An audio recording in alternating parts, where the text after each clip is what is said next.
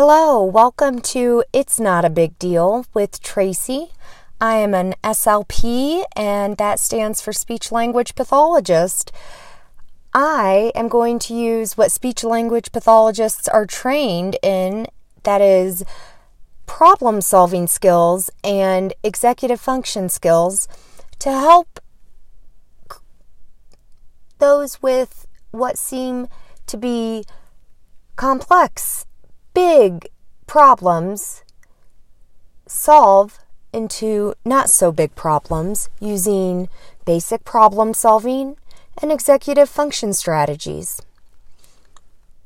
These questions may come from what is going on in the world, what is going on locally, to the listener questions you can submit through my SpeakPipe on my website at www.neurobasedspeechsolutions.com or through my Instagram profile at neurobasedspeechsolutions.com.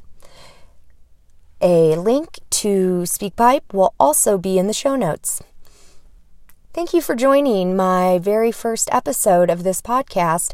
I really felt compelled to share my wisdom with the world as I have been a speech language pathologist for almost 12 years now, specializing in brain injury rehabilitation, which is mainly or most commonly treated for cognitive communication impairments. So, a lot of retraining different areas of the brain to properly execute plan, strategize, and problem solve everyday problems to the world's most complex problems. I will be very clear with you that there are some problems I cannot solve and I don't want to solve.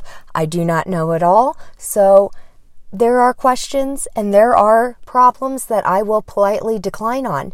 And I appreciate your understanding on this boundary because boundaries are important on this podcast. I am also very apolitical, but I do have opinions on different behaviors within our legislative system and how it impacts those that I serve. So, I do appreciate that everybody has a different opinion, but by listening to this podcast, you are listening to my opinion. So, moving forward, it is great to be here.